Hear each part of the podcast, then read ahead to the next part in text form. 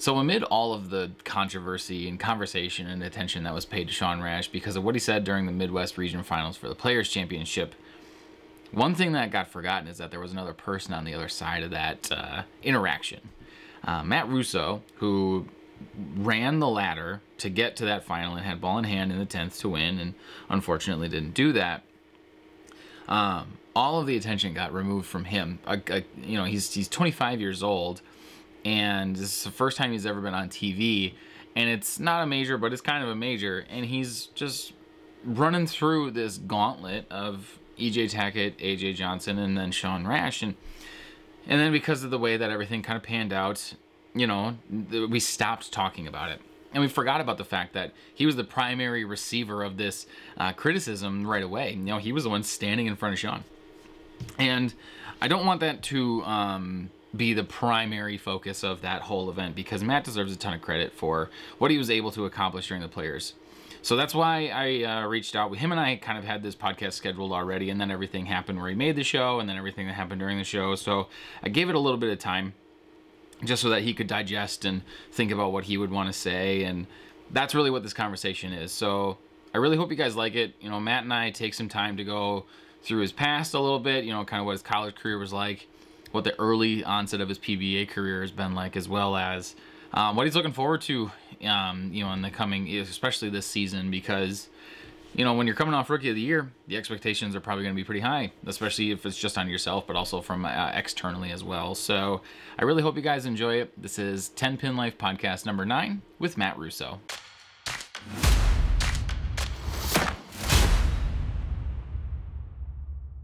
You know that that is like the headline, right? Like everyone knows Matt Russo as P, uh, PBA Rookie of the Year last year, but um, your resume has it d- definitely did not start there. Um, I think in terms of collegiate bowling, you're probably one of the most like um, well credentialed collegiate bowlers that's ever come out, uh, at least in the last, you know, 10, 15 years.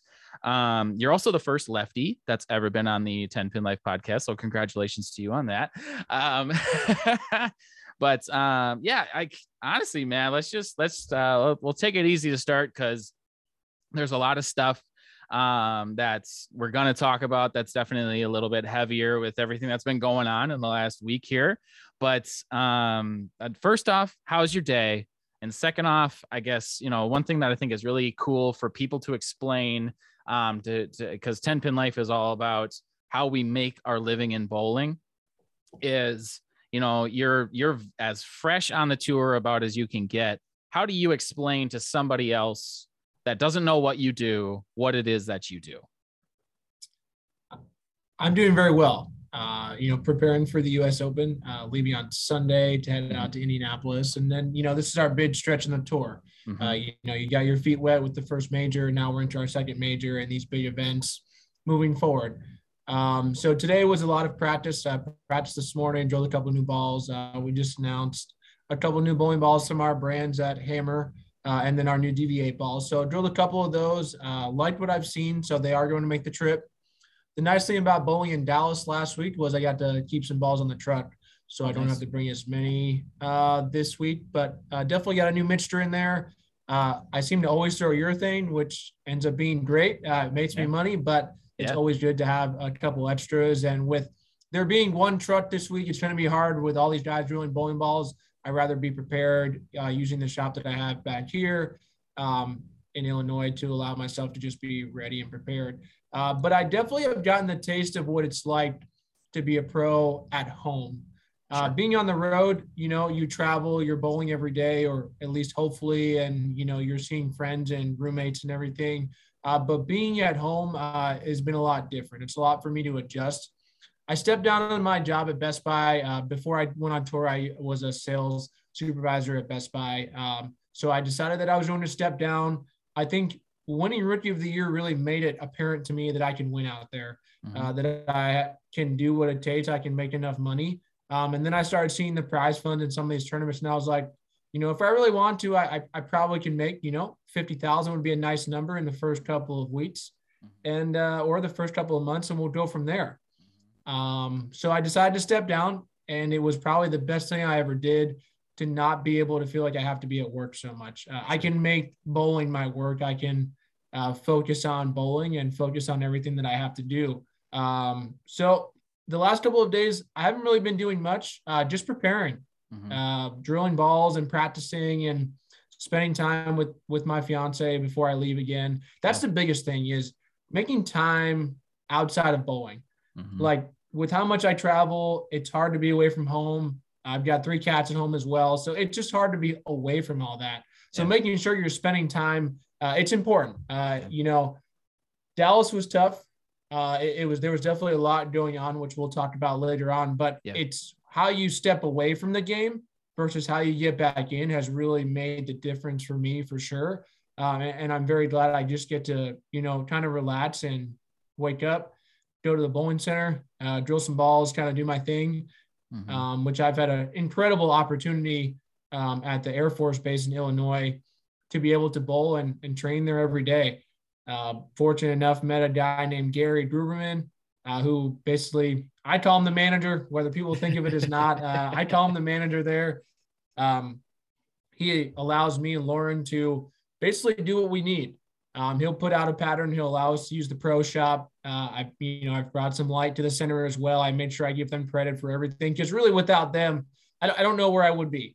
Yeah. With COVID, everything's shutting down. Uh, there was nowhere for to train, so mm-hmm. I was really able to kind of dedicate myself every day to where okay, this is the time to get better. You know, you yeah. you've got to get better if you want to win. These guys are very good, and you've got to take advantage of it. So I really that's my away. That's my space, my safe space to get away. Uh, with Lauren, her and I, you know, I don't feel like I'm in a bowling center. I don't even feel like I'm in Illinois. Yeah. I feel like I'm just somewhere and, you know, we're able to do our thing. So I really do appreciate what they've done for us, uh, for me as well. And uh, it has allowed me to, to definitely become more motivated and mm-hmm. uh, just work hard at it. So I will say the life living out on tour is a lot different than being at home yeah. and I've definitely cherished the times I've had at home to, you know, be able to work at it. Yeah, for sure. And that you actually bring up a good point, which I was actually bringing planning on bringing up later, but it's a great point to talk about it. You are engaged to Lauren Pate, who for those of uh, those of the that are listening that don't know who she is, she was a you know a, pretty much an all star at McKendree. I believe she's graduated now, correct? Yes, uh, finishing yeah. up her master's degree actually. Uh, oh, awesome! speak, Nice. Uh, so she'll have a master's in her field of uh, mental health counseling, um, which she's undecided what she wants to do. Probably sure. going to bowl for a little bit and yeah. then figure out, you know, after that. But yeah, uh, go ahead, continue. Yeah, yeah. I guess that's it. That's just the transition is, you know, you're you're talking about it from one side of how hard it can be to, uh, you know, live to make that transition from home to tour and back and uh, and, and, I, and, you know, a part of that that amplifies that is the fact that you, the two of you are doing it. Yeah. So like by the time that you're, you know, this big stretch on the tour kind of comes to a close, then Lauren's going to be gone for like three months if she does the full time on the tour. And I don't know exactly what her plans are, but it's like, it, it can be um, very, very difficult. And, you know, you look at guys like Chris Barnes when, you know, he was full time and Lynda was bowling full time and there's other power couples that I could probably think of, but I'm terrible with names and history. But um, I, now this would be the, your this will be your first year actually dealing with that, or did you guys go through that last year at all? We actually uh, went through it uh, once she graduated. Uh, yeah, I left yeah. home. I came here uh, and we went straight on tour. Um, so last year was the first time that I actually didn't travel as much with her on tour. Um, I went to a couple of events because uh, mm-hmm. they didn't have the tour the year before that. Yep. Uh, so I went to a couple of events. Uh, that is my plan again this year, is to be at some of the major stops. Yep. Uh, the Queens is in Illinois, so I'll head up there. Um, the U.S. Open's in New York, and my parents are live on the East Coast, so I'll go there. Um, but we also have the PBA League and some of the other summer events. So mm-hmm. got to pick and choose. Um, I absolutely love supporting her. I love being out there watching her compete. Um, sometimes I love it more than bowling myself. Mm-hmm. Uh, so it, will depend. Uh, I'm not going to miss a tour event um, unless an emergency or some circumstance. But uh, yeah, I, I, love absolutely every minute, you know, getting to travel with her and, and watching yeah. her compete. But you're right. It, it, it's tough.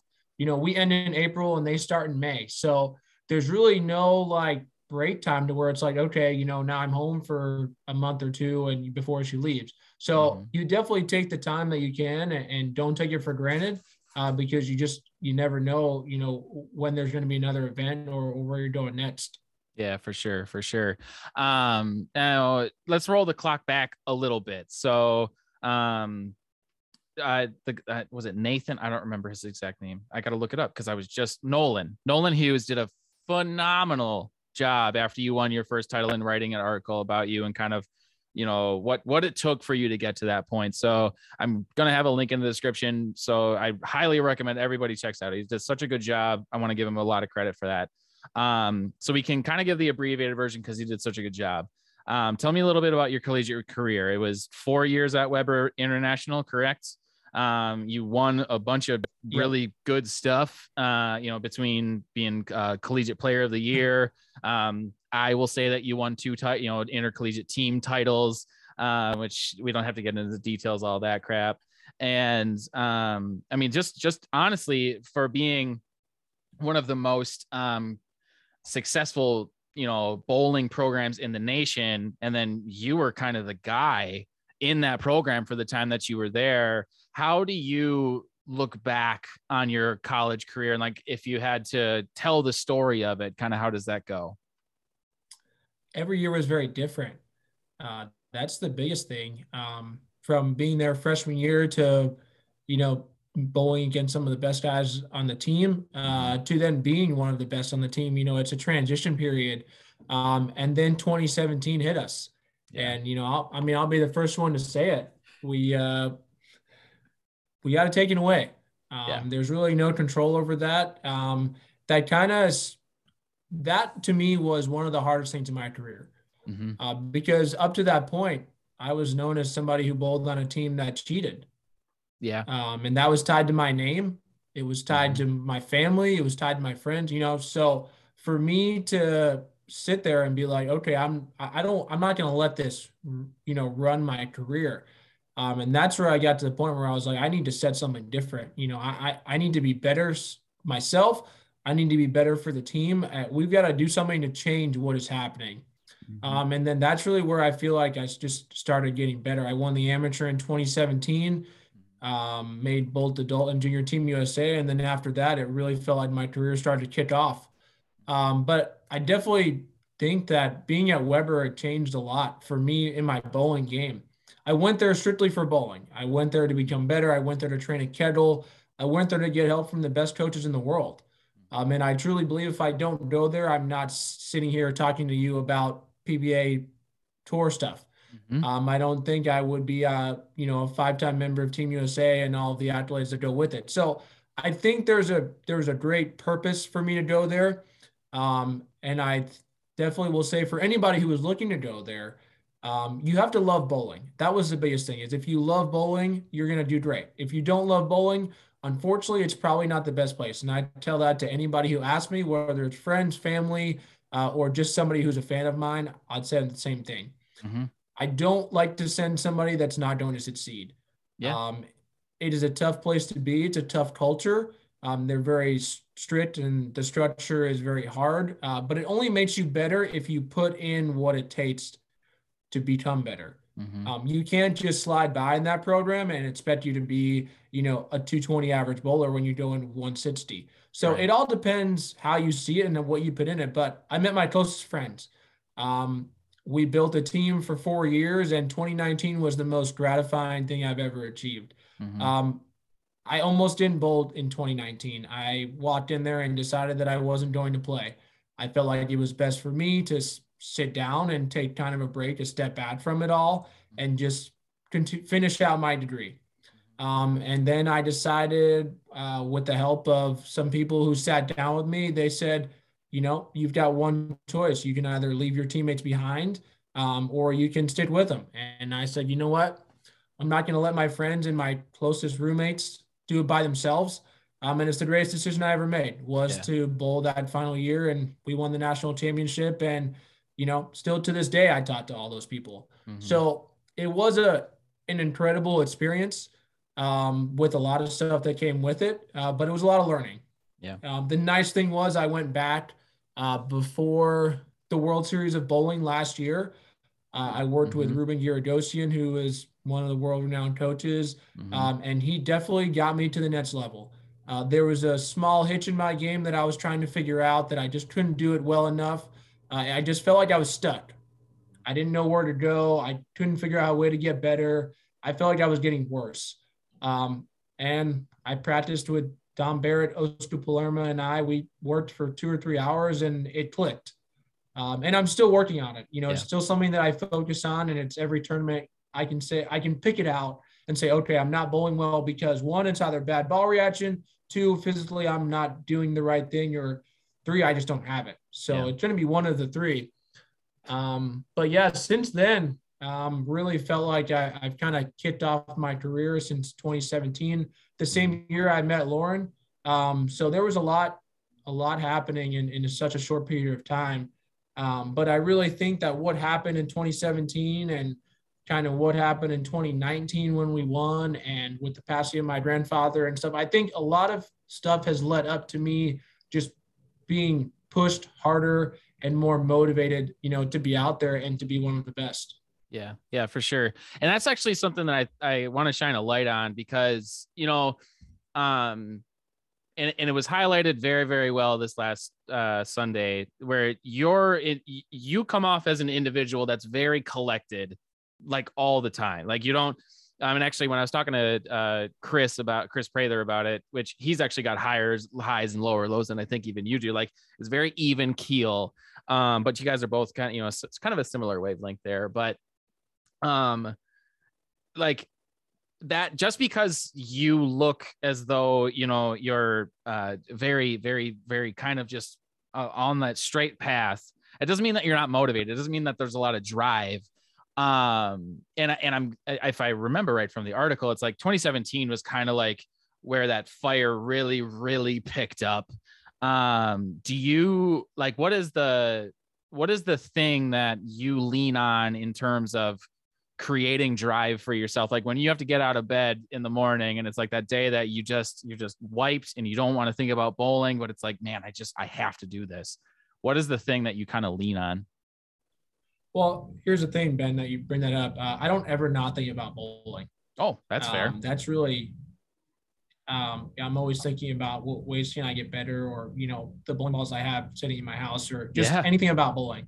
Yeah. Um, what really did it for me uh, was when my grandfather passed away in 2018. Uh, he was my biggest supporter. He yeah. really was. Uh, he went to every competition.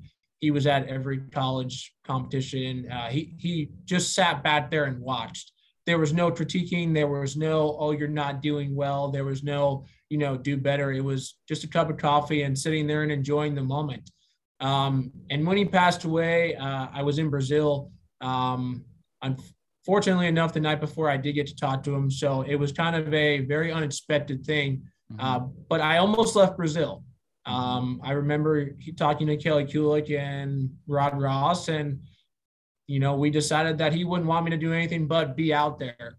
Uh, ended up winning some gold medals, which probably was one of the proudest moments of my career um, up until the PBA. But that is my drive. That's my motivation um, is to just make him proud. Uh, you know, getting up at 6:30 every morning before going to work to go to the Air Force Base and practice for an hour, and then work my 12-hour shift and then come home and do it all over again. Yep. That was nothing to me. Uh, you know, as tired as I was, I, I didn't want to stop going. I, you know, I want to be one of the best. I want to win titles. I want to make money. I, I want to be one of the faces of the PBA. Uh, so I've got all these goals, but I can't do it by not practicing. I can't do it by not working at it. Um, I've got to practice. I've got to draw balls. You know, I've got to just become better. And I've had very good influences in my life uh, with Parker Bohn and Johnny Petraglia growing up in the same center that I grew up in, um, it was hard to not learn from them. Yeah. Uh, Parker Bohn's like the second father to me. Um, I talk to him every day. Uh, he has been there uh, for me any chance that I need. Uh, he was there at the show on Saturday, uh, mm-hmm. Sunday. Yep. Um, so when you have people like that in your life that look out for you and want the best for you that you can learn from, it's hard to not be motivated. Mm-hmm. Um, Lauren has done more than I could ever ask of her for me when it comes to pushing myself to become better, uh, practicing more in the lanes, kind of telling me that I am not as good as I think I am. Mm-hmm. That kind of stuff has made me realize I do need to work at it. You know, I do need to practice. I do need to become better in these areas. Yeah. And without that, I wouldn't have realized it. And sometimes it's okay to take a step back and be like, wow, like you really aren't that good, or you really aren't as good as you should be because you're yeah. not trying. Right. Um, and I started to separate myself from others and kind of practice and do my own thing and surround myself with the people that wanted to get better. And once that happened, when I got to the tour, it's the same thing. Uh, Andrew Anderson's one of my best friends. He's actually he is my best friend. Um, I I hang out with Chris Prather. I room with guys who who want to get better. So yeah. it just all depends on who you surround yourself with that are going to mm-hmm. determine how good you can be. And ultimately, that has led me to become the most motivated. And, and mm-hmm. I enjoy, you know, seeing my name out there. I enjoy, you know, the activity on social media. Like I like all that stuff. It just shows that people are noticing what you're doing. Yeah. Um, and, and ultimately just I find more ways to become more motivated. So now when we were in Milwaukee, you know, one of the things that I have thought about probably every day since then, especially when I'm bowling, is the way that you described how it's like when you're when you're out there, it's just having fun. It's just like you just like and i you know that, i think that was just you know the way you, your way of explaining like just stay in the moment because like this moment's really cool have fun with it right so my question is you know we got we have motivation and a support group and uh you know the the the, the actual um accessibility and ability to become one of the best that's in the game how do you balance that with with that with the other side of I I I still have to have fun because I think that that's a hard thing. You know, we don't want to take that. I don't want to take that for granted because it's really it's you know if we lean too far into fun, you know, we can get lackadaisical. If we lean too hard into drive, we can beat ourselves up really really hard. How do you find yourself balancing that, or is this something that kind of is natural for you? I think it's more natural. Uh, I'm not a very analytical type of person. I'm a field player. So if it feels right to me, if it looks right shape wise, uh, that's what I go with. Um, but I have learned just from the past if I'm not enjoying it or I'm taking it too hard on myself, I'm not doing the bowl well. Yeah. Uh, it's just more about learning about yourself. Um, you know, after the first block, I had 120 something over, and I was like, okay, you know, we're going to do better the next block. Mm-hmm. Um, and then I had 77 over and I'm sitting at 200 over and I'm like, okay, well, we're halfway through the tournament. You know, what what's going to change for tomorrow? Let's think about tomorrow. Let's think about what's possible. 150 out of the show. Well, I'm only looking for 10th. I was really only looking to get in the top 10, get that pay bump, grab a check, you know, and move on to the rest of the season. Uh, and then I saw something different Sunday morning. I really saw something that I don't think anybody else saw. And I, I just kept going. Um, but I was enjoying it. Like I was enjoying, I enjoy competing. I enjoy being out there on the tour. I think that's the, the biggest thing is it's not even about bowling. It's just enjoy being out there. Yeah. Like I, for the longest time I can remember, that's a, a dream of mine is to be out there on the PBA tour. So the fact that I get to live that dream just mm-hmm. already sets up the moment of, okay, what can you do with it? And if I can do more than what I think I can out there, uh, I'm going to be very happy. But it is just making sure that I'm still concentrating and I'm still focused while enjoying what I'm doing and not get too much lackadaisical, like you said, or not get too lazy. But I think because I want it so bad, I think that's allowed me to not be so lazy with it. Yeah. Yeah, for sure. For sure. So now I think that's a good time to talk about, you know, you talk about in, in that experience, right? Like you live in the dream and, um, you know, just being able to, to do the thing that you've always thought that you wanted to do and you've, you've worked so hard to do. Tell me about them bright lights, man. I mean, that was the first time on, that was first time under, under the lights this last Sunday at the Midwest region finals. Um, are you still processing it? I mean, how how are you quantifying that whole experience? Uh, yeah, it it honestly has been it, it was incredible. Uh, yeah. regardless of the outcome, regardless of whatever happened. Yeah. Um, I remember it. I don't know the exact number of years, but the PBA League was back in New Jersey, um, and Parker Bohn was part of LAX. Mm-hmm. They had a finals. Uh, they finished second, but after the finals, I was fortunate enough to throw a couple shots. No lights. It was just the blue oil. You know, I was throwing a couple shots, and I was like, "Wow, this is really cool." One day, you know, I will be there. Um, then I make the show in Jonesboro, and uh, it ended up being Flow Bowling. Still yep. fine. PBA oh, yeah. title, incredible, right? Um, and then we bowl the players, and I realized that I'm 50 in the show with a game to go, and I don't know what the hell's going on. Mm. Uh, I got my dad texting me, "Hey, what's this person bowling?" I'm like, "Dad, like I'm trying to make the show. Like I don't, you know, I don't know what what else you want me to say." Um, and you know, Lauren was was watching and stuff, and I just remember I bowled, I think I bowled 230 or something, and Tim Madge says, "Oh, you know, you're in," and I was like, "Oh, oh great," you know, and I didn't really know what to say. I didn't know what to, you know to process it at all, and you know, it's just a lot going on. Um, and then we get to Dallas and we're practicing off the off the TV set, just practicing. And I my ball was doing stuff different that it wasn't doing in Milwaukee. And I was yeah. like, okay, let you know, we got to find something else. Mm-hmm. And then uh, we got to the TV pair and for practice, and I was like, this is crazy. Just the set alone, uh, the lights, you know, the blue oil, just everything about it was incredible. Um, and no people were there, you know, so it was just us practicing, whatnot. Um, and then I woke up, I was nervous, man. I tell you, I was nervous. Uh, you know, national television, a major, a chance to bowl for 100K. I there, it's just there's a lot stacking up. You know, rookie of the year before that, and I was just trying to enjoy it. Literally, I, if I I said to myself, if I get past the first match, it's a bonus. I have more airtime you know, I, I can get more experience on TV and I get to bowl EJ and then AJ and Sean. Like I get to bowl the the best guys. Nothing against Bailey. Uh, oh, he yeah. was just a new a new player. So mm-hmm. it was the same for both of us. So I said, okay, if I do my thing, I'll be fine. Mm-hmm. Um, and then I just I started to love it. I really did. I got comfortable early.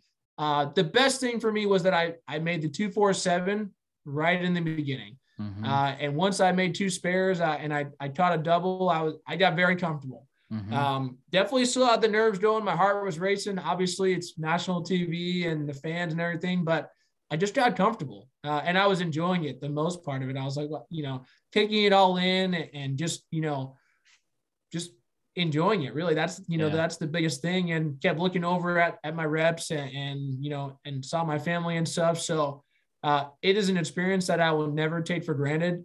Mm-hmm. Um, as much as it hurts with how the outcome ended, I really can't say I would do something different mm-hmm. other than maybe make a better shot in the 10th. But um, just an overall incredible experience. Yeah. Uh, what a way to start off the season, right. make a television show, um, you know, gaining much more experience and putting myself out there and uh, my end goal of this year, regardless if I win another title or make another show, is I want to be drafted in the PBA league. I think that is the coolest thing that the PBA has ever done. Uh, the arena in Bayside, I've never been there, so that would be sweet. Uh, it kind of takes back to college bowling with the you know the team aspect and representing a, a brand. Um, so for me, that was my goal this season was mm-hmm. to go in there, bowl well enough, get drafted. Mm-hmm. Now I'm making a TV show and I'm like, okay, I, I can win. I can win another title this year. I, mm-hmm. I can make a lot more money. I, you know, I could keep making shows, uh, but there's no pressure for me out there. Um, I don't want to go into every tournament being like, okay, you have to make the show. You don't have to make the show. You just have to bowl well. Mm-hmm. If you bowl well and your score is well enough to make the show, you're going to be on the show. But you can't go in there, at least for me personally. Mm-hmm. I can't go in there every week and be like, okay, I have to, I have to cash. Yeah. Well, now every shot is that much more glorified because you're you're hoping to cash. Yeah. Right. So it's all about how you look at it. Um, but the TV lights, uh, it's like no other. There will never be another scenario. Um, and if that's how it is without Bayside Bowl, I can only imagine what it would be in Bayside. And that's yeah. what gets me the most excited is the fans and the cheers and how loud it is and the atmosphere is mm-hmm. it's just glorified and and I really hope that I get to experience that yeah. one day. Yeah, I, I do too. I think out of you know because I, I I did a little bit of analysis of that when they had the keepers and all that, and I just looked through the whole PBA roster and I was just like, who are the guys like in looking at this free agent pool realistically? you know, especially of the guys that weren't drafted last year, who's who's got a really good shot. And I actually have the note right here. I swear is on the guys that weren't drafted. There's Matt Russo was the first one that pointed out, and then I put Wes uh, uh Wesley Low Jr. on there too because I was like, those guys are freaking talented. Um, so I hope you do too, because I, I, number one, I want to just go there. I, I obviously I'll never actually bowl in that setting, but just to experience it. That's because it is at, at this point, you've got you know that that is the most unique you know setting in the entire sport. Um, I think it's the one that um, I don't know if they're necessarily trying to make it the model. I think it's going to be really hard to, to repeat, you know, duplicate or replicate, but um, absolutely. So if, if any of the PBA league managers are out there listening, come July, you really, really want the two handed lefty, Matt Russo, on your team. Listen to me. I know best. No, I don't. Um, so um, let's uh, what I would if it's if it's cool with you, I actually kind of want I want to talk about the show at least in like the way that you were seeing the lanes because from a from a third party's perspective, um, you know, I, I literally watched a thousand, two thousand shots get thrown over the weekend in Milwaukee. Um, and then obviously, you know, Dallas has different different lane panels. I think they're pretty substantially newer um the shape of everyone's ball motion just looked way different. It to me it looked like the hook the fronts hooked a ton. Um what did what did you see that was that much different? Um and then kind of what did you do about it? Yeah going back to uh milwaukee uh I chameleon kind of plays relatively similar everywhere that we go. Sure. Uh, just based on it being a little bit shorter pattern. So there's kind of two ways to go about it. Um, there was hook in the front uh, in Milwaukee, but there was also hook down the lane. Mm-hmm. So it made him a little bit easier to get to the pocket. It was just about getting a ball that wasn't going to hook early, but still hook in the middle part of the lane to where front to back you had the right shape through the pins. Um, in the first two rounds in Milwaukee, I definitely just kind of not played it safe, but I was just trying to find something and hopefully get them all down. Um, and I really was a little frustrated because the last four frames of the qualifying round two, I actually found what I was looking for the whole time. And I was like, man, if I would have just did this, you know, the, the last 13 games, I would have been fine. Um, and then we bowled on on Dragon that, that next day. And like I said, I saw some hook to the left and just the purple hammer rolled well enough to where it started to carry where I didn't think it was going to strike. Mm-hmm. And I just, you know, kept going from there. Uh, then when we get to Dallas, um, I saw a bunch of hook in the front, but a lot of tightness down the lane. Yeah. So essentially, using a, a lot of surface to get your ball to get started soon enough wasn't as good as it was in Milwaukee. Mm-hmm. So as we were practicing uh, before we got to the mandatory practice, uh, I threw a couple different balls. Um, I tried reactive for sure on the left lane, mm-hmm. um, and then I threw urethane on the right lane. And I said, okay, this is what we're going to do it. The plan is mastermind on the left lane and then uh, double cross or uh, purple hammer on the right lane. Mm-hmm.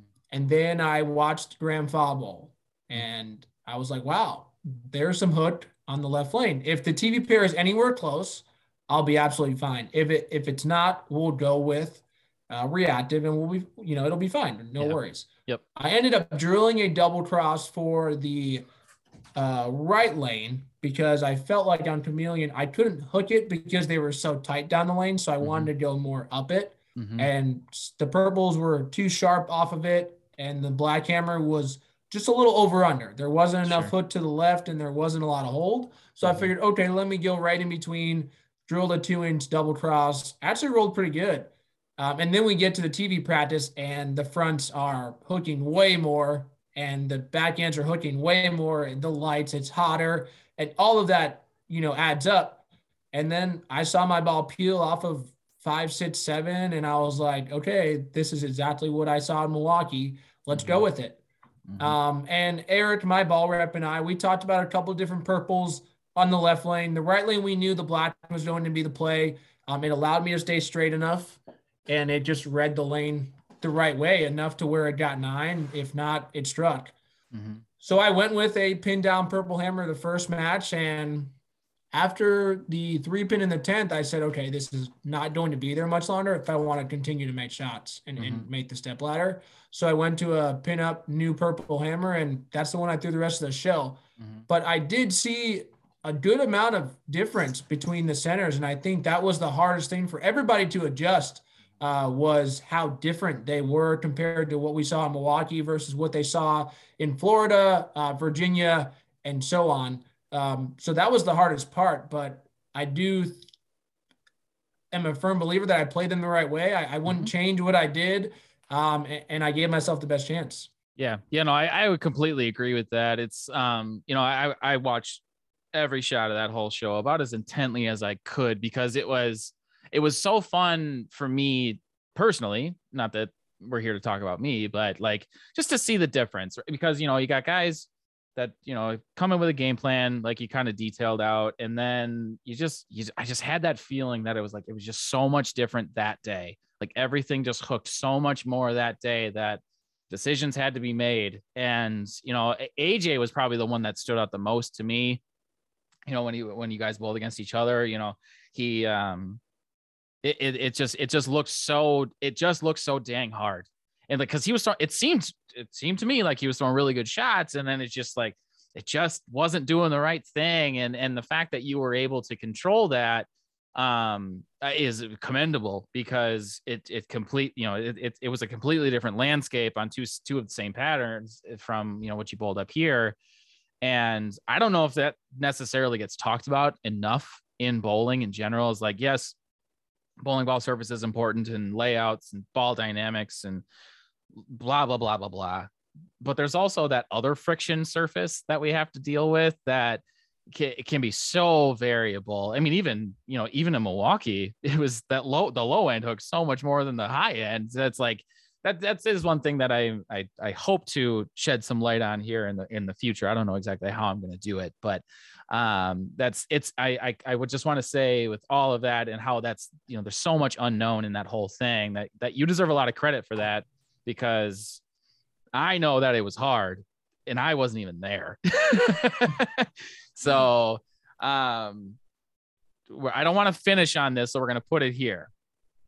I'm well, not, let me say that first. Yeah, go ahead. First. Go ahead. Uh, before I went to Dallas, I actually went back to New Jersey uh, to oh, okay. visit my nice. dad's center. Uh, my dad uh, runs a bowling center, my home center actually. Uh, mm-hmm. Well, it used to be my home center. Um, so I got to practice. My stepbrother's the head mechanic there, so just putting out patterns. And yeah, I was practicing with Parker's kids, who are brothers and sisters to me. Um, so we were bowling on Dragon, um, and they were different, like very different uh, into a sense where at that center it's Pro Anvilane. They're relatively new, about 10 years old. Um, so maybe 15 around. So they're not super old uh, and they don't hook a lot. And yeah. the gutter is not very good. Um, so you really can find where, you know, your miss is essentially sure um, yeah. on those patterns. And I actually drilled the ball while I was at home in New Jersey for Dragon in a sense of okay, if urethane isn't the play, I need something where I can go straight because I don't want to hook it where it's only me. And if there's no defined hook, I need something that picks up soon enough and is just going to roll off of the friction. Yeah. Kind of like a urethane shape with batted bowling ball. Mm-hmm. Um, so when I got down to Texas, I threw that same ball and I missed the headpin three times. And I was like, well, this is not right. Um, so that just goes back to how different they are everywhere that you go. Yeah. Um, you know, where I, I mean, I kind of had the same shape as I did in Milwaukee in Dallas, but when I was at home, it was just relatively different. Yeah. Um, so kind of seeing three different ways to it um, was just interesting how different they played where depending on where I was at. Yeah, for sure, for sure. And that's that's such a big thing that like I said, it's it it needs more it needs more attention. Like that's even one of the things that like from an outsider's perspective, I, I was even hoping that like, you know, uh, Randy would talk about a little bit where it's like, just like, it's just say, just say that the balls are hooking a ton up front. And that's why like it's, and it's super tight down lane and like explain what that is. But they, it, you know, I get it. I'm a bowler. I speak bowling language. It probably wouldn't make sense to the masses, but, um, but that, you know, in, I, I again, that's why I, I just wanted to give you a lot of credit because um, you know, a certain percentage, I don't know how much of a percentage of the uh, bowling community is probably looking at you like an enemy. Now, there's a lot of you, a lot of people that aren't looking at you like an enemy, but you're a two handed lefty throwing a purple hammer. Um, I think just culturally, um, in the sport over the last probably five, seven years, that has become a thing that is really, really easy for people to dump on. It's just like, well, clearly, well, uh, I, I, I didn't win because he's got all the room over there. He can throw that one ball that only works on the left, you know, all this, all this crap that is complete jargon and a complete waste of time. And I say that as a person that has gotten absolutely wrecked by lefties throwing purple hammers multiple times. It's I, I know I know that it works. It doesn't matter. It's it's it's it's in the rule book. Um I I Let me say I, something first. Go ahead. Um, go ahead. Um, I I do I get that. I get it, right? Left-handed urethane. Um, but I always stand behind it doesn't matter if you've got the purple ball in your hand or not. You have to know how to use it. Mm-hmm. Absolutely. That's the biggest thing I learned uh, about urethane was if you can't use it effectively, it's just like any other ball in your bag. Yeah.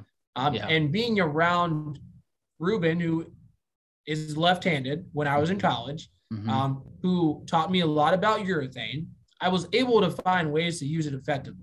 sure. And then I got to the tour and I watched Butcher run me over every dang week. right. And I was like, okay, I can't throw it like him, but how can I create something similar to what he does? Sure. And I started to learn more about urethane and layouts and, you know, try and figure it out. Yeah. Um, whether it's softer ball speed or faster ball speed or whatever it may be. Yeah. Um, but going back to my point is even if you have the urethane ball, if you don't use it effectively, it's just like any other ball in your bag. Yep. And that's all I'm going to say. Yeah. Oh, yeah. Yeah. That's. I mean, to, to be fair, I mean it's it's in play on both sides of the lane. You know, Tommy Tommy used it in qualifying. I know most of the guys that are on you know the Brun- uh, Brunswick family staff. They everyone has at least one. Um, I've had one. I've had uh, one uh, a purple and a black, and I think one other one. And I, I just you're you're I am a very great example of a person that has no idea what to do with it. So it, it was never it was I never learned enough about it to have it be the right ball at the right time. So you're I, I you're absolutely right. A, a bowling ball is a, is merely a tool, and it, it, it doesn't matter how good the tool is if the person that's using the tool doesn't know how to use the tool.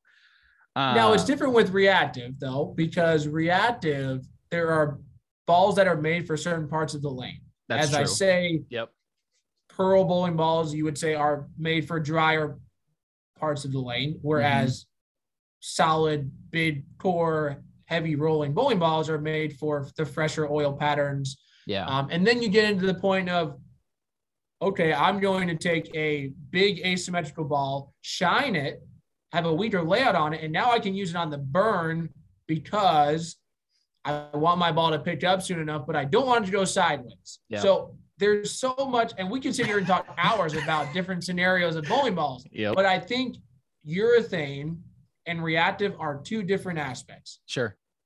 You can match up with reactive by finding the right core and cover combination. But with urethane, there is really only one or two covers, depending on how you look at it. Mhm. With a pearl urethane and a solid urethane, even if that's what they're called, I don't even know. But that's what I'm going to guess, right? That's what I'm doing off of based off what I see Mhm. and then a urethane core. Whether they Mhm. put in the the new Black Widow urethane has a gas mask core on it, or you put in a purple hammer core, a pitch black core. You know, with all the urethane balls out there, there's so many to pick from. Yeah. It's just about how can you use it.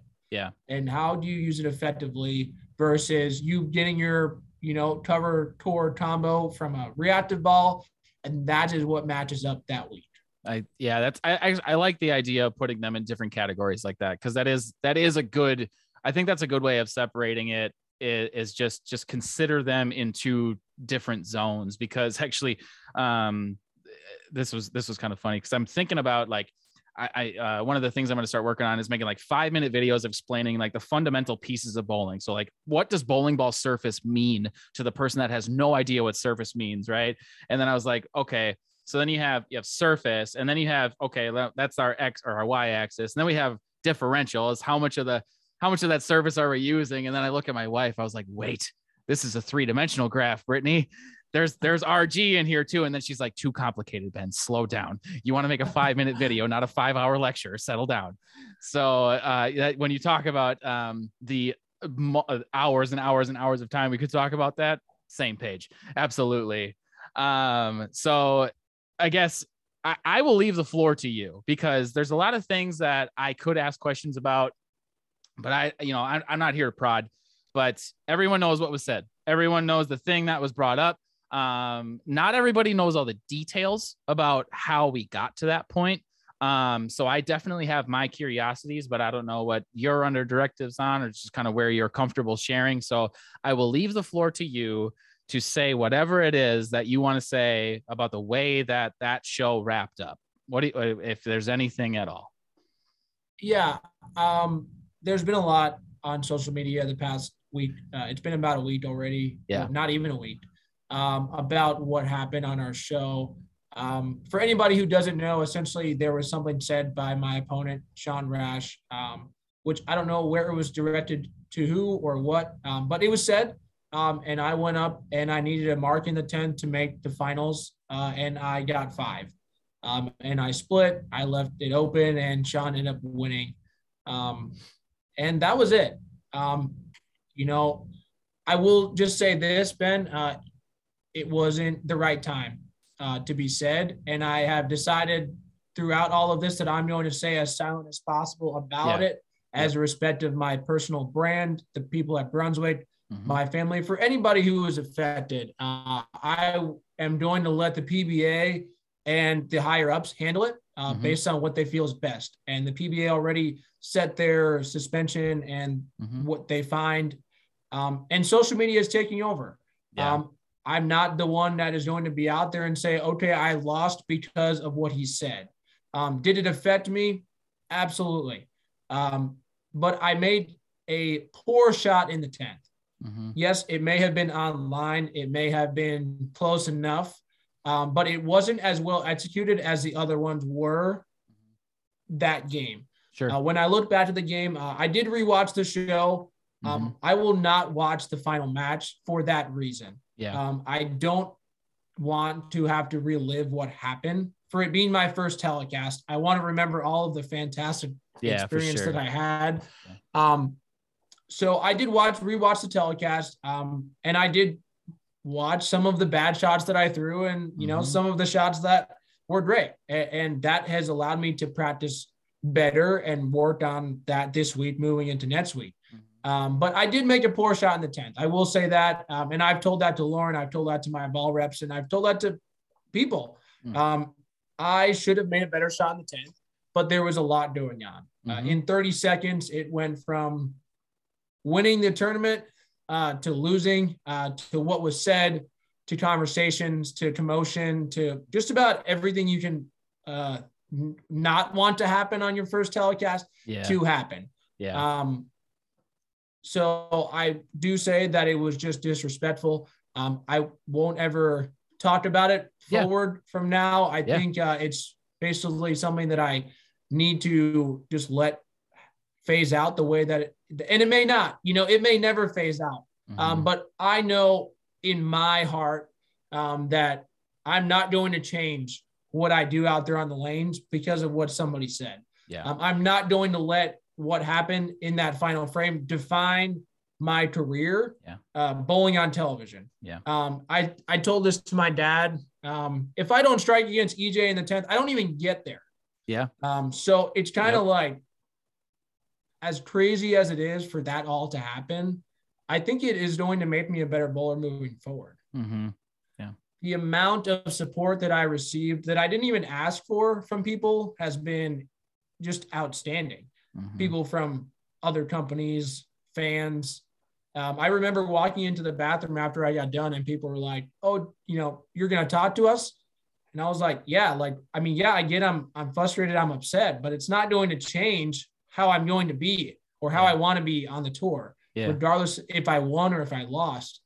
Um, so I, I, do think it's important that you know, people understand that I'm not hiding anything. Mhm. Um, that there's, you know, how it happened is what they saw on live television. Yeah. So I, Yep. I, I there's really no more for me to say on that, um, other than uh, I, I can't believe the uh, the social media has taken over.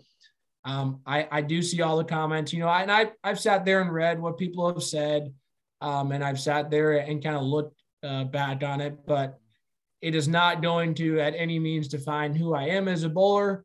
Yeah. Um, it, it's only going to push me harder. Yeah. Uh, so when I am in that situation next time, I do make a better shot. I, Yeah. Mm-hmm. There's a lot to learn from what happened, and I think that's the biggest thing that people are missing is regardless of what was said, regardless of the outcome of the match, there's so much to be learned about Mm-hmm. how to act and what to do in that situation, and that's all.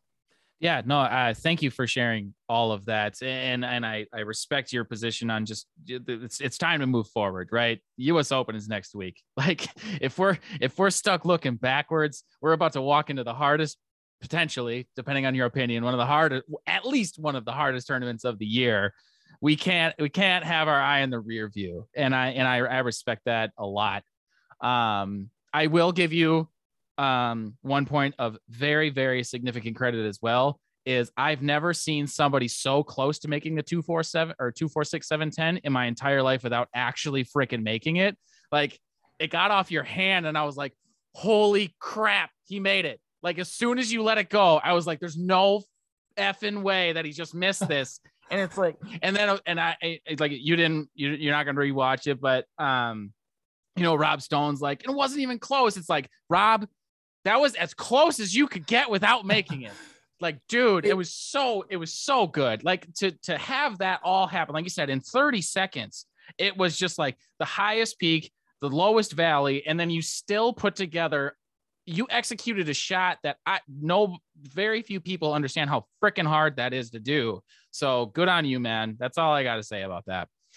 Thank you. Yeah, I mean, you know, the ninth frame, yeah, which I thought was pretty good, and it, it it was not a good shot, and I gave myself a chance. I spared it, um, but to do it again in the tenth, um, you know, I probably could have put a thousand dollars that it wouldn't have happened. You know, I'd leave the Yeah. same thing twice. Yeah. Um, and you know, I questioned whether I was going to shoot it straight, whether I was going to hook it. Mhm. I felt like there was enough hook um, to where I could hook at it, and to get one, um, I, I, you know, it's just it's crazy, you know. And I actually, I will, I will agree. I off my hand, I thought it was close. Yeah. Uh, whether I knew the one in the ninth I made. Uh, Sure. As soon as I let go of it, it was going the right way. I was like, okay, sweet. Just hopefully hit the 10 pin and we're good. Um, But I didn't want to erupt after I made it. The match wasn't over. Yeah. Um, and that's one thing I've learned being out there is like you can show all the emotion that you want, but you still got a whole nother frame or game to bowl. Like once I got the first one in the 10th against EJ, I knew it was over. I just had to hit pins.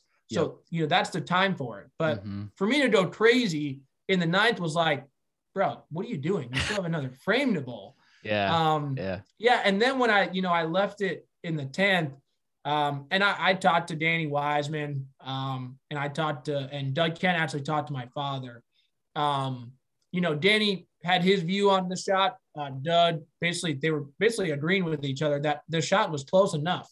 Yeah. Uh, Danny thought it was a little left, and it just looked like it was slow. Um, and Doug said it was online. So. Mhm. I mean, it all depends on how you look at it. But to go five one um, and just get the four pin, I mean, it just wasn't meant for me to be on the next show. And I and I'm a firm believer that if Yeah. it wasn't meant for me to be there, Yeah. it, I I would have gotten nine. Yeah. Um. So it's just all how you look at it. Um. But I'm just glad that I got the experience that I did Yeah. this early in my career to where I can say, okay, next time you're in that situation, Yep. we're gonna do something a little different. and and that's that's really what I would look at it too. Is like in the in in in a moment where your your body is probably just like peak stress level, right? Because like all this all these things are going on. It's like it's a tenth frame, and if I if I just throw a good shot, I'm gonna win. And like and it you know it does and then it doesn't work out the way that you want it to, and then you still execute a shot. Like that's something that I personally think you should hang your hat on because no, so few guys can do that. It's so hard to stand up there and just be, you know, just your heart's pumping that hard and you know what it is and you sit in it and it's just is very very well executed so good on you man but that's where we're going to leave it. That's where we're moving on. We're moving on. Um let's let's let's look at the next one right? Because uh players is going to wrap up this weekend. Then you're rolling into indianapolis us open and another four or five tour stops we uh back to back weeks something like that. A couple majors mixed in here. Um, you've already kind of talked about your process, but you know, what are what what is what's the mindset? What what are you doing going into these next few? I mean, this is a big run.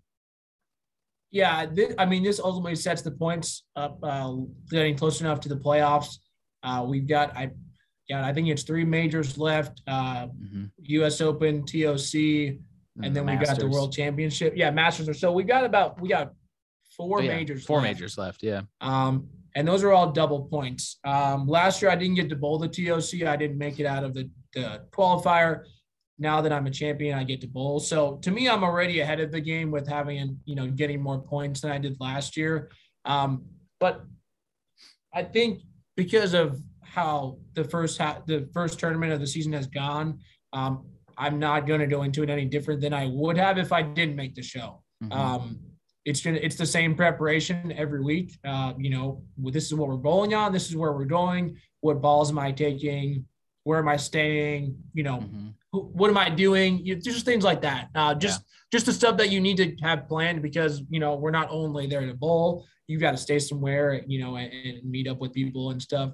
Um, but I think my practices now are a little bit different in terms of they're more dedicated to the situation than the entire tour season. Um, so like this week's practices were just based off of what we're going to do at the U.S. Open. It was figuring out the balls. We get 10 balls.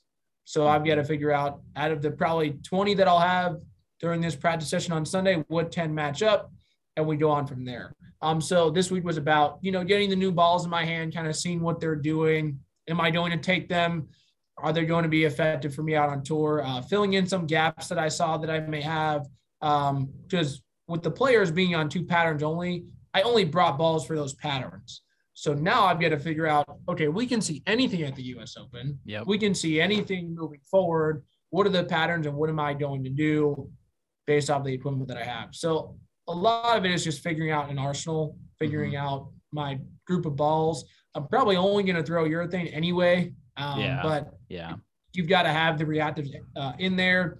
Working on spares, uh, I ended up drilling a new spare ball my other one cracked before TV, so I was using a spare ball that had a crack. I actually I noticed that you were using that gold. The, it was a gold spare ball on TV. I was like, he was, or no, it was a purple one. Was you were using the purple. Uh, purple one. Yeah, yeah, yeah, yeah. That's that that that did, was that scary. That had to be because every time I've gotten a new spare ball, it's a learning curve for me.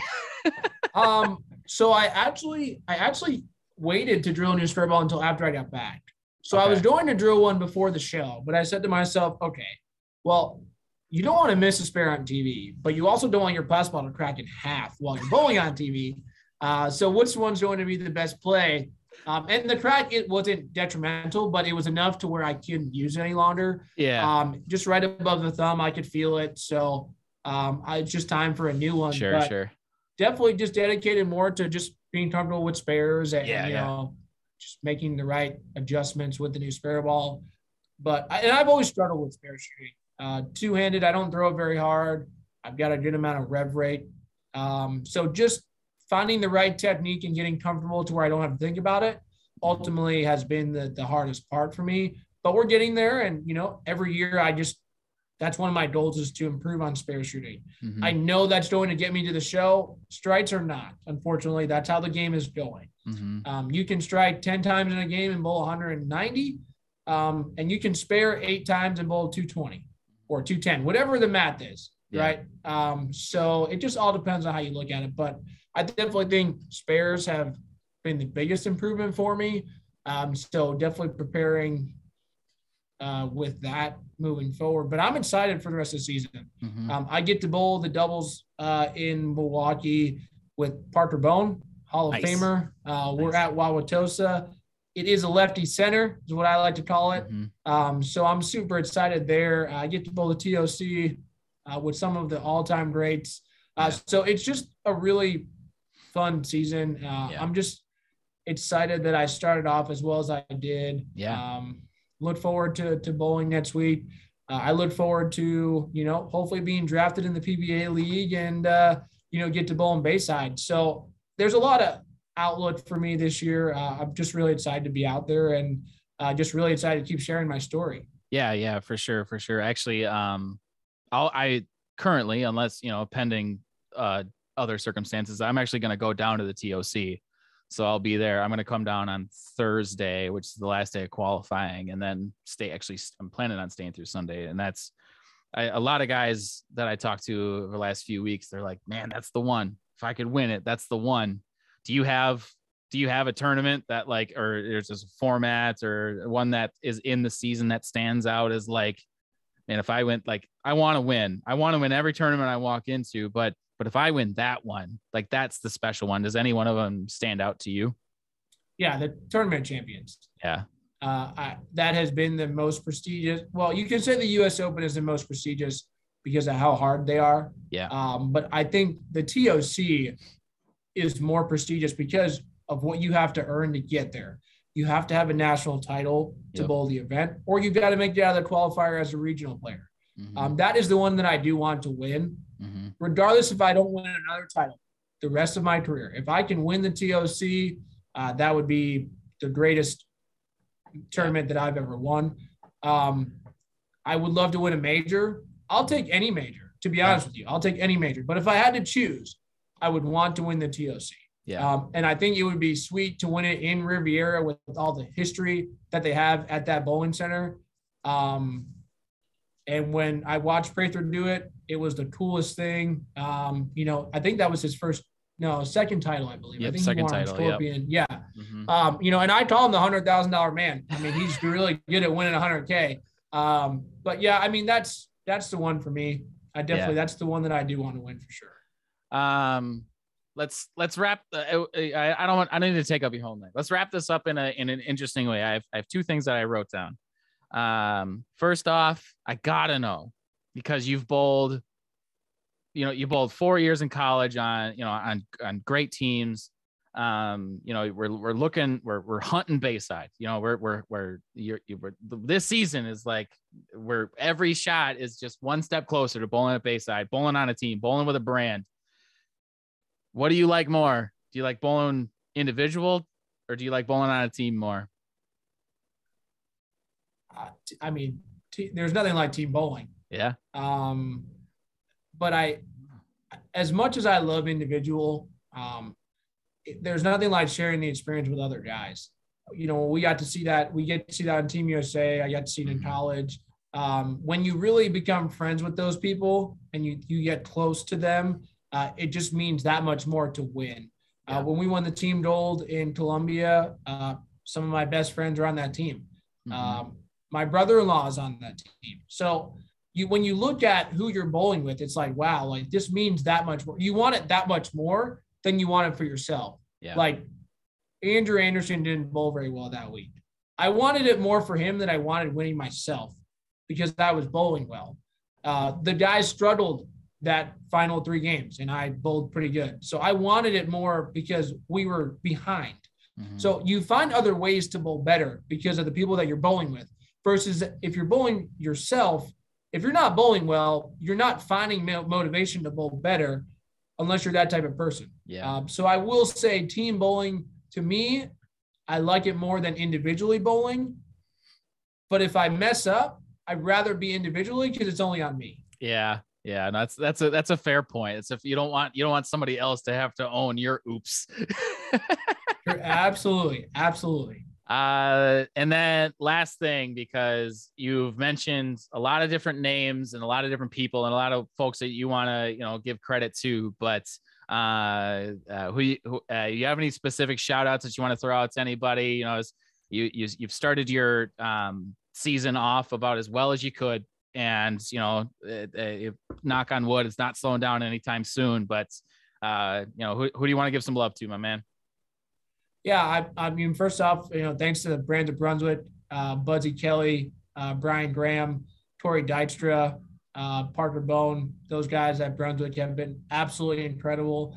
I remember, you know, that phone call I had with Budsy, and uh, a lot of people don't know Budsy was the first guy to give me a chance. Um, it's actually an interesting story. Um, Budsy approached me when I was about, I think, 16 years old, um, and said, "Hey, we we want to sign you to this deal that we're having with the brands of Ebonite. Uh, we'd like you to represent our staff." That was in 2015. So I'm 25 now. It was around there, probably 17, yeah. maybe 17 or 18. Um, yeah, he was the first one to give me a chance. Um, and I will credit him until my bowling career is over that he is the reason why I'm with Brunswick. Mm-hmm. Um, when he moved over to Brunswick, it was just more of a sign for me to go there. Um, I grew up with Parky, Parker and Johnny. Yeah. Um, I, I just felt like I belonged there. Yeah. Um, so without any of them, uh, especially Parker, I, I don't think I would be with Brunswick right now. Um, I don't know where I'd be. I, yeah. I'm not sure. Um, of course, without Lauren, uh, I don't think I would excel as much as I have been because she has pushed me just to become better. Mm-hmm. Um, she has been there for me when it's gotten tough. She has been there for me when it's gotten easy. So for her to continue to stick by me and, and help me out and just you know show me that I can be as good as I can be uh, has meant a lot. Uh, my parents, they, they've supported me since I was young. Uh, they've allowed me to live out my dreams and go out there on tour and support me uh, whenever I've needed. Um, and then just all the people that I'm close with. Uh, mm-hmm. You know, the outpouring support that I get on social media, uh, phone calls, text messages, the amount of people who watch the show um, was just incredible. Uh, some of these people I don't even know. Um, so the fact that I'm making an impact out there on other people has, has meant a lot. Uh, but I try and keep my circle small. So there are, you know, a group of people that, and and I don't have to sit here and name everybody. They know how much yeah. I appreciate it. Um, I, I, try and give them credit when it's due because without any of them, I wouldn't be here. We wouldn't mm-hmm. be talking. At, you know, I wouldn't be out there on the PBA tour. So uh, I definitely do appreciate everything that people have done for me. Um, and I'm just happy that I'm able to go out there and showcase what I've got. Uh, I love doing it. Um, I wear the turtles. It's a little bit different. Uh, to me, that's that's the coolest thing is being able to make an impact with a jersey. Um, I've had people ask me, you know, what's the story behind it? There really isn't a story. Um, I just love Ninja Turtles. Orange is my favorite color. Michelangelo loves pizza. I love pizza. Uh, it just all adds up. Um, so I've got all these turtle dolls, and I, you know, buy Michelangelo stuff, and it's just it's something that keeps me going. It's something yeah. different. Um, you know, I truly love it, and uh, to be able to go out there and just represent the brands of DV8, uh, put them on the map with a company that wasn't really out there, and now we've got some staffers that are really making a name for it. So I just appreciate every opportunity that I get, and I hope that I make everybody proud. Awesome, awesome. Well, I appreciate the opportunity to have had this conversation. Um, I know it was definitely uh, something that was not that the, the timing was weird with everything that happened last weekend and you know all, all that. So number one, thank you so much for um, hanging out, uh, sharing your story, uh, all you know, being being able to kind of talk about everything that happened. And honestly, I cannot wish you more than the best of luck uh, moving forward the rest of this year too. I, um, you you you, you said it yourself. You started out in a way that is almost you know as as as good as it could have gotten, and um, I hope it only goes up from here for you, bro. Like it's I think that's um I, I would be amazed if one of those PBA league managers doesn't listen to my very uh, esteemed opinion. Um, but uh, yeah, like I said, man, best of luck. Um, I'm sure we'll be crossing paths here, you know, throughout, throughout the season too. But uh, thanks for hanging out. I really appreciate it. Absolutely. Yeah, it was a pleasure. I'm glad we got to talk. Uh, you know, I love sharing my story. Um, I, I, love what you're doing for the game of bowling. Um, it's really cool to see people in the light be shined by your stuff. Um, I, I, really think it's what we're missing in our sport is for somebody who is not a big name in bowling to sit down with the biggest names mm-hmm. um, and just share their story. I think that's what is the disconnect is there's no everybody sees us as these bowlers, but there's no personal side to it. And the fact that you're doing this, I really do think it's the coolest thing. Um, so I do hope I see you more out there on the PBA tour. Um, and I, you know, and I continue to look forward to, uh, you know, maybe collaborate with you in the future and uh, seeing more of your podcast. So thank you for having me. Yeah, absolutely, Matt. I really appreciate it. Um, but I'm going to let you have a wonderful evening so that you can hang out with everybody at home before you get out on the road. So it's just uh, me and the cats. I've got me and three cats right now. Uh, Lauren's at work, so just me and the cats. Uh, they're running around doing their thing. I've got some nice dinner in the in the crock pot here cooking, and uh, just gonna watch the seating tonight yep. and uh, get some bowling stuff ready for tomorrow uh, Sunday. But no, this has been a pleasure. Yeah, thank you very much for the time, Matt. I really appreciate it, and best of luck at the U.S. Open.